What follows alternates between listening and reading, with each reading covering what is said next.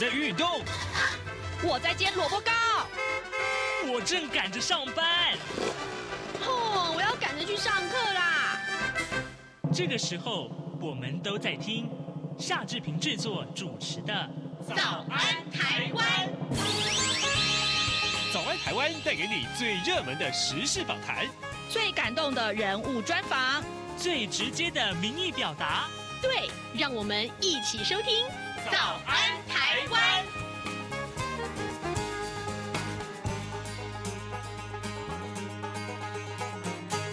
早安，台湾！我是夏志平。今天是二零二三年的八月十四号，星期一。我又是充满挑战的星期一呢。各位是不是准备好上班的情绪了呢？来，我们首先在节目中感谢各位听众能够收听早安台湾，同时也谢谢啊，不管是你经由网络来收听，或者是呢经由 Podcast 这个管道来收听，我们都非常的感谢哦。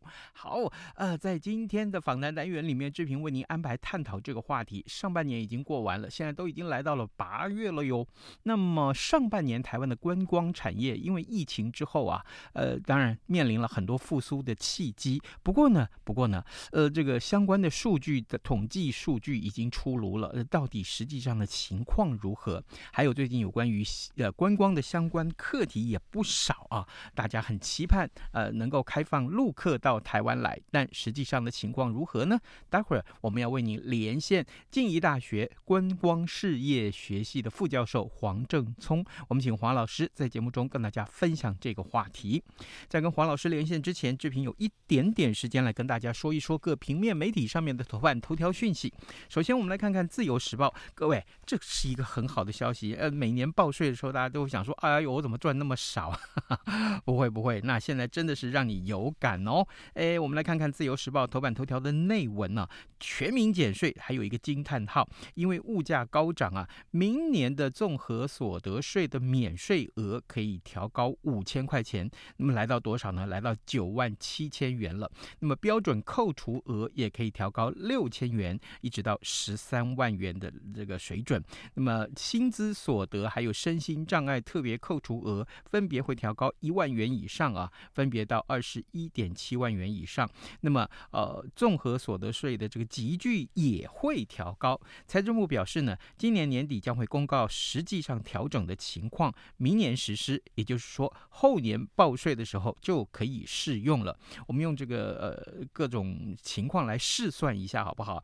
呃，这个双薪四口之家为例啊，那么综所税的免税额还有扣除额调高以后，报税的时候可以多扣除五点二万元。那么按照适用税率百分之五到百分之四十来计算，那么可以节省你真正缴出去的金额是多少？就是呃，至少有两千六百块钱新台币，或者一直到两万八百元。哎，这两万八其实不少呢啊。呃，如果是单身上班族的话，那可以多扣二点一万元，也就是说你会少缴一千零五十元到八千四百元。相信对大家来说，这都是愿意听到的好消息。另外，这个话题最近是非常非常持续的热门，就是 AI 啊，哎，监管 AI 各国竞相立法，这是今天联合报头版头条为大家所关注的话题。我们来看看它的内文：聊天机器人，也就是 ChatGPT 啊，去年年底问世，那么开启了这个生成式人工智慧，也就是所谓的 AI 的这个新时代。但是呢，各国也很担心 AI 啊被用在邪恶的目的。最近太多太多。的这个 AI 诈骗事件就已经出炉了啊，那么对于人类可以说是产生了很多后遗症。加拿大在去年就提出了相关的法案，目前进行到二读了。那么欧洲议会六月中也批准了欧盟人工智慧法案，大概是在二零二六年就会生效。那么大陆啊，在七月公布了这个生成式的人工智能服务。管理暂行办法，那么是在明天就会生效实施了，成为第一个完成实呃立法呃这个实施的国家。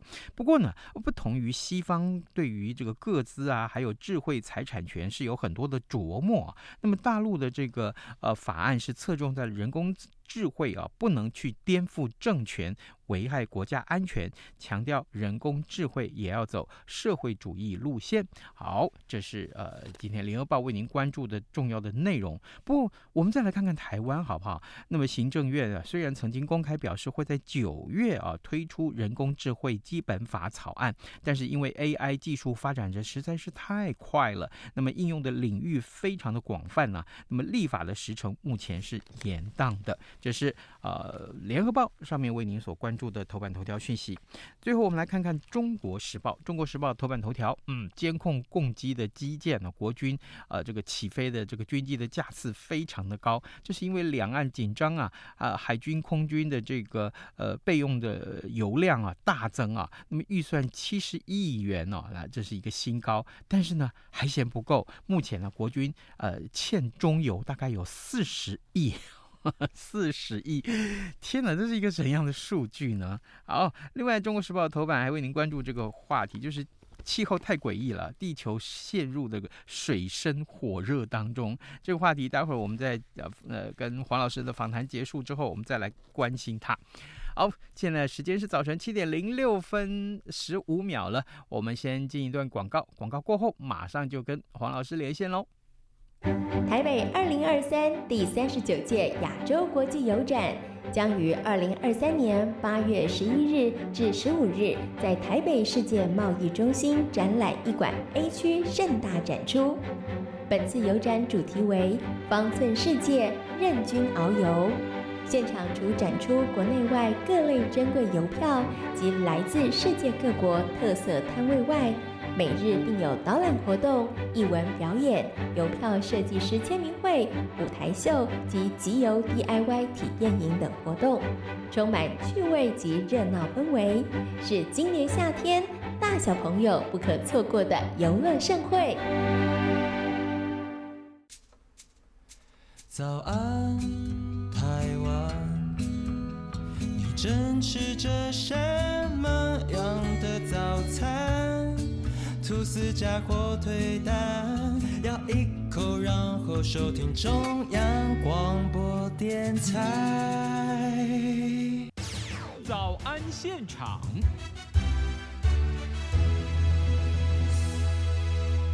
这里是中央广播电台台湾之音，您所收听的节目是《早安台湾》，我是夏志平。此刻时间早晨七点零七分四十三秒啊，各位听众啊，呃，疫情和缓之后，我们的观光旅游产业可以说是迎来了复苏的这个契机。我们看到闷了三年多，哎，呃，有更多的消费者其实是急着往国外跑。不过，台湾依赖。这个外国观光客为生的这个旅游业跟房这个地方的这些产业啊，啊，他们等到了从其他国家来的观光客了吗？那么上半年台湾的观光产业的营运状况又如何呢？这个时候我们要为您连线静宜大学观光事业学系的副教授黄正聪，我们请黄老师为听众朋友们解说疫情之后，呃，台湾观光产业面临了哪些个挑战？老师早安。呃，志平早安，各位听众朋友，大家早。谢谢老师再度与我们的连线，辛苦老师了。首先，我们先请教老师啊，就是呃，今年上半年台湾观光产业的各个相关的营运数据，大致上我们已经看到已经出炉了啊。那么从数据上来看，可以看出哪些个消长或者是趋势？嗯哼，OK，好，那呃，我大概讲一下那个，我们现在有公布的是六月份的旅客人数，哈，已经公布的。嗯，那另外的话就是我们上市柜的官方产业，哈，也已经公布到七月的了，哈。嗯，那总体来讲，我们的这个出入境情形大概是，我们现在的入境，哈，大概是恢复到疫情前的五十四趴左右，哦。就是就是说，如果过去可能是接近一百万的话，哈，一个月一个一百万的入境旅客，现在大概是到五十四万左右了，哈。那出境的话，哈，恢复比较快，我们现在已经恢复到这个七十二趴了，好，我们现在一个月大概都有一百多万人出国，好，所以显然现在的状况是出境的这个速度，哈，比这个诶入境来得快，本来就比较多，它要恢复比较快，所以我们现在的话是。入境的人哦，大概只有出境的一半左右而已。好，这是大概整体的情形，大概这样子。那我们当然担心说，很多人出国会不会那个呃，我们国内的旅游人数会减少哈。对。不过这部分看来还好，好，就是说，呃，应该是国人出国很多没错，但是现在国人也很踊跃的在出来玩，哈，在国内玩。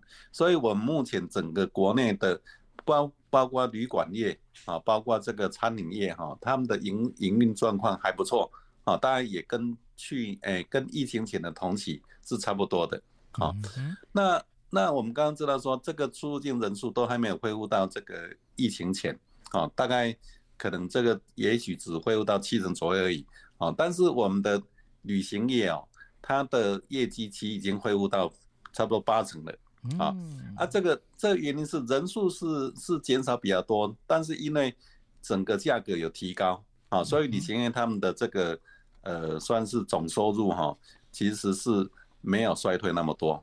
啊，那那因为这个主要是机票真真的是增加贵很多啊，大概差贵了有六七成左右，嗯，啊，跟疫情前比，所以我们的航空公司虽然载的人没有那么多，但是它的营收反而是超过疫情前的，啊，这大概是我们现在总体哈整个诶观光相关产业的目前的。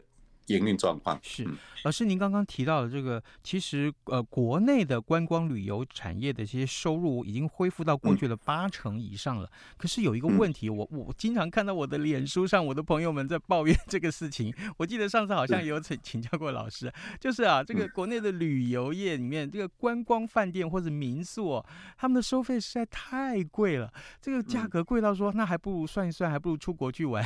老师，你怎么去看待这个价格？就是。特别是房间的这个价格的问题呀、啊，呃，这房间的价格的确的确是高了一些啊，这是当然有几个因素造成的啦哈。当然就是说我们呃整体来讲，就成本是增加的，好，就是说不管你要盖一个新的旅馆的话，那那现在的话就是材料变贵了，然后工人也变贵了，好，所以整个它它的这个成本是变高，好。然后我们现在国人这个追求的品质哈，也当然是高过过去的啊。我我们以前这个出去旅游住宿，是因为去旅游，所以你必须要有住宿，有的住就很好的。可是我我们现在是去享受的哈。那我们现在家里已经住的不错啊，那、啊、你去外面住一定要比家里更好，好，所以这个整我们整个房价看来是有增加是没错哈，那但是大概就是因为说我们追求品质变高，然后整个的物价水准也都变高。好，大概主要是这样的一个因素造成的吧。了解。好，呃，各位听众，今天早上志平为您连线访问的是静宜大学观光事业学系的副教授黄正聪。每回我们在讨论呃这个观光旅游产业的挑战啊问题的时候，我们都会要请教黄老师啊，请黄老师为我们从各个面向来观察。老师，接下来我想请教你，台湾的观光产业要复苏的复苏的话，那么仰赖国外的观光客其实是很重要的一个要素啊。那么国国外的观光客到台湾来的话，大致上以哪些国家或地区是最多？跟疫情前后啊，我们来相比，有没有什么不同之处呢？嗯，OK，好，嗯，呃，那呃，我想听众朋友可能都知道，说我们可能在也许七八年前哦，当时那个陆客很多啊，陆客很多，但是自从这个哎蔡英文总统上任之后，他就开始推动西南向啊。那原先这个东南亚国家他们的来台的旅客哈，呃，很多是可能都是打工的啊。但是当我们开始推动这个西南线的旅游之后，嗯，呃，那很多国家它的旅客，它的旅客开始来台湾旅游啊。那么到差不多是疫情前的时候，我们大概大概陆客减少了啊，但是这个西南线客人增加了。所以总体来讲，我们台湾的旅客分布差不多是。这个中国大陆，然后东北亚、东南亚跟欧美，大概四块版图哦，是差不多的啊。那现在这个疫情疫情开始解封之后，我们现在发现一个很大的现象，现在东南亚旅客持续增加啊，而且恢复很快。那现在它的占比已经来到四成了，嗯，好，对。那最最大的落差是这个中国大陆，因为到目前为止它并没有。这个开放陆客来台，所以它的旅客数非常的少，大概只有恢复到五趴而已。嗯，好，也就是说，中国中国大陆这个这一块版图几乎是整个快不见了。好，它现在在我们的总体占比里面，它还连三趴都不到。嗯，好，这样一个情形，所以这是最大的一个转变。那另外的话是那个日韩的旅客，它的恢复率也是比较偏慢的。啊，它恢复不到这个五成。好，那。我们我们像美国现在的恢复率是超过一百 percent 哦，好，也就是说它几乎是比疫情前还来得多。那东南亚也超过八成，好，超过八成，但是日这个日韩大概就只有五成，那中国大陆是。只有五趴而已，嗯、哦，所以这整个是是落差非常的大。嗯、是哦，原来是这样。呃，经过老师的讲解，我相信，呃，来自各国来到台湾来观光的各国旅客的一些占比，你想应应该都有一观众、呃听众都有一些了解了。那在疫情前啊，呃，甚至于是两岸关系呃转冷之前，大陆观光客是台湾观光产业非常重要的一个收入来源啊。那最近大陆呃呃宣布了这个团客开放的国家名单，可是啊，很遗憾啊，呃，台湾其实是不在其中啊。那这对于今年台湾旅游业要达成的目标，有没有什么样的影响呢？呃，我们我们政府在年初的时候就是有有设定一个目标，就是说我们希望今年的来台旅客数哈能达到六百万啊。嗯、那当时是希望说这六百万里面，其中有一百万哦是是陆客了啊。嗯那现在看起来的话，这个陆客要达成哦，当然就有相当的一个难度哦。哦，我就是我们累积的上半年哦，它也才七万多啊，所以所以可能这样子走到年底，它可能就只有十万，跟原先希望的一百万落差是很大的啊。但是这个总体六百万的目标哈，我们现在是稍上半年看起来是稍微落后啊，但是下半年我们过滤过去。的话是一般是下半年的旅客数是比上半年多的啊，嗯、那再加上我们整个政府的这个扩大入境的计划哈，我我想这个六百万目标是可以顺利来来达成的啊，这大概是总体的一个情形。是。那当然，我觉得呃陆客不能来哈，是对我们观光产的影响是很大的啊，是。因为刚刚有提过说，在过去陆客很多的时候，他曾经高达。占占比我们的四成的入境旅客了，对，那现在它它的整个数量啊就不到三趴，啊，所以大陆这个市场真的有很多是非这个非我们业者能能，包括我们台湾政府都没有办法去去去去控制它，嗯，好，所以我觉得这个过过去几年我们政府采取的就是诶、欸、多元市场，啊。就是各个国家，我们都是努力去开发，啊，不要被单一市场来影响哦。还好也因为这样的做法，所以我们现在算算整体光光彩都还能维持这个平顺。嗯。嗯，对啊，真的，毕毕竟啊，这个两岸关系的影响，或者是说，我们看到这是一个不一样的体制的国家，那它要不要开放，其实呃很多的因素是掌控在中国大陆的这个呃，不管是为政者的手上啊，或者是他们的一些政策上面，那就完全把这些个我们要达成的数据啊，这些个原因，通通寄望在中国大陆的话，其实这个风险很高，还不如说我们啊，就诚如刚刚老师所说，不如把这个呃。力气拿来用在开发其他的国家，像比如说东南亚这几年都有非常好的成效。恐怕我觉得老师啊，如果照您这样子讲话，那日韩这个过去这上半年呢恢复的这个情况不如预期中，恐怕我们可以在日韩多加一点劲哦，对不对？嗯嗯，是对，就是呃，我觉得我觉得就是说每个市场我们都该重视了哈。嗯，那这一次看起来的话，就是说我们看到呃。美国哦，说他他几乎已经是超越这个疫情前了哦，嗯嗯，这个这个相当难得。然后东南亚它也恢复的很好，很这个因为东南亚哎总共有这个十个国家了哈，嗯，那其中有六个国家是是算是哎比较比较这个来台比较多的啊，还有东南亚里面有些国家它它现在还还算是。哎，还没有很多观光客，当然有六个是、嗯、是是多的，他来的也相当多，甚至有许多国家，它也都是超越疫情前的，嗯、啊，所以它现在的总体占比哈、啊，就是哎高达四成哦，啊，所以可见当时推动这个新南向政策哈、啊，真的是帮我们的观光打开了一扇这个窗了哈。是。那日日韩这个志平刚刚提到的，还我们还有这个算是加强的空间啊。这个日韩也是我们很重要的一个市场。那中国大陆真的是很难掌握啊。我们我们现在哈，刚刚有提到，它已它恢复率只有五成，可是我们台湾人去大陆，它已经恢复到五成了呢。啊，我们我们现在一个月去去的有十几万人。但是大陆来的哈，就是才只有一万多人，这中间的落差差了十倍以上了。嗯，那这种情况之下，呃，这个中国大陆在几天前才宣布新的一批这个开放名单。嗯，那包括美国、日本、韩国都开放的，就是台湾没有开放。嗯，啊，所以我觉得对台湾是相当不公平的。我们去这么多人，都已经去这么多人，他只是没有开放台湾。那美国还。对他的民众宣布说，大陆是旅游警示地区，建议大家不要去。嗯，而这种情形情形之下的话，中国大陆开放他的这个旅行社组团到美国去，嗯，啊，但没有开放到台湾，哦，这真的是对台湾是相当委屈的啦。啊，所以我想，我也建议说，我们政府是不是能跟业者有一个座谈，哈，嗯，把这样的情形来做说明，啊，也希望说我们大家能有一致的一个一个立场。啊，不要每次发生这种事情，大家都怪政府，对，都怪政府。啊，可是我我是觉得我们受到不公平的待遇的。嗯，是台湾受到不公平的待遇，这是一个很重要的现象。我相信，呃，各观光业者，各地的观光业者应该要有所醒思才对。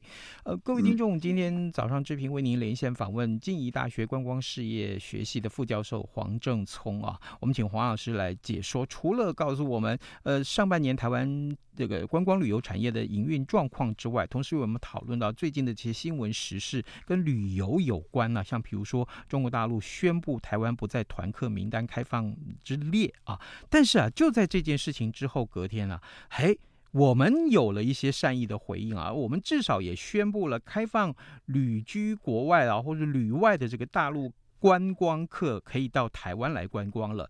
所以，呃、老师，我想请教您，那至于这个求客若渴的这个台湾旅游产业来说，它的意义是什么呢？嗯哼。OK，嗯，那呃，就是说，因为陆客不管是自由行或者团客哈，嗯，就他他人如果是在大陆，那他能不能出来哈，其实都要经过大陆审批的。对，啊，那我们台湾是从来不会去禁止我们的国人去哪边哪个地方了哈，但是在大陆他是他是都完全要经过他审批，嗯，啊，所以。啊，就因为在这样的一个情况之下，所以目前陆客来台哦，就只有恢复的五趴，一个月只有一万多人而已。嗯嗯。啊，因为他的每一个自由行，他的团客都要审审批。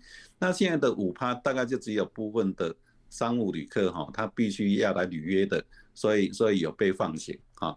那呃，因为在大陆的旅客是是这个被控制的啊，但是海外的这个。中国人呢就不受影响啊，所以因此在很多人的建议之下哈，我们政府就决定说，那么我们就优先对这一些海外的旅客的大陆旅客哈来开放，嗯，好，所以所以因此这个就是即将哈会有它的这个整个事情的办法。那我觉得这这是已经是在这种逆境之下，我们政府的一个算是善意的一个表现了啊。我觉得我们的态度是欢迎全世界的旅客。那我们欢迎中客，哈，也不管他是在这个海外或者在在这个内陆，哈。那当然，我想我们的终极目标是希望说，整个这个包括团客哈也都能来了，哈。那呃，我觉得这一次开放这个海外的的陆客来台，哈，嗯，其实它也有几个可以进一步深化的地方，啊。现在首先的因素就是说，现在因为美中对抗嘛，哈，所以。美国恢复到大陆的航班，其实大概只恢复了十趴而已。啊，它在很多地方都已经超越疫情前，但是对中国的航班只有恢复十趴。嗯哼，啊，那我觉得我们未来可以努力的是，我们可以争取很多过去原来是想到中国旅游的人，可以希望他们转来台湾旅游。啊，这是其中一个我们可以来来推动的。那第二个是，呃，因为包括在海外的这一些。这个中国人，他们现在回中国是不方便的，好，因为航班的因素。嗯。那我们也是可以，这个对他们来来宣传说，哎，你可以过境台湾，好，或者入境台湾去回回到中国大陆，好，所以在这样的政策之下，我们如果来深化来推动哈，我们应该一年可以增加几十万的这个这个陆客来台。嗯、那同样很多这个原先呢到中国去旅游的旅客，我们也都可以在这个时间点哦来争取他们来台湾旅游。哎，对耶，这是一个非常好的空间，我们可以来做到的。老师，我们最后还有一点点时间，抱歉耽误老师的时间啊。呃呃，最后我来请教你，就是说这个时候啊，已经走在复苏道路上的台湾观光业者来说，我请教您啊、呃，大家真的做好了准备吗？啊，还有没有哪些工作是还要大家一起来加强？我们好迎接接下来这这一整年啊，接下来面对这几个月的呃剩下来的这个挑战。OK，好，嗯、那呃，刚刚有聊到目前总体状况的话，就是说入境大概恢复到五成多了，对。但是因为因为目前这个国人的出游状况还不错，好，所以目前整体观光产业它的营运状况大概已经是接近疫情前了，哈。嗯嗯。那那我觉得第一个就是说，呃，我们在疫情间哦，其实是有这个员工流失的状况，嗯，好。那那现在的话，就是很多员工当然陆续再回来，哈。但还是有缺工状况，嗯，那我想在业者这一端的话，就是说争取人才，那再把这些人才再培训好哈，这个相当重要，好，因为我们就是还有大概五成的旅客会再回来嘛，哦，这个大概每个月都以差不多五趴的速度哈，再再恢复了，哈，所以所以当我们把这些内部人才准备好，然后旅诶旅客再回来的时候，我们整个观光哦就可以进入到一个新的一个阶段哈，这应该是我们下一步哈。这个大家一起来努力的方向是是，真的很重要。这个如果没有人啊，在这个产业里面，那谈什么复兴啊？那真的是，呃，可能没有这么多的从业人口，你撑不起这个市场来啊。这是很大的一个基本的问题。好，呃，各位听众，今天早上之平为您连线访问的是静宜大学观光事业学系的副教授黄正聪。每一回我们在讨论观光旅游产业所面临的问题或挑战的时候，我们总是不忘来请教黄老师。我们也谢谢黄老师。为我们提出这么多的呃可呃这个可以相信而且是非常重要的一些数据跟观察的趋势，老师谢谢您，谢谢。OK，好，好。早安，台湾，你正吃着什么样的早餐？吐司加火腿蛋，咬一口，然后收听中央广播电台。早安，暴马仔。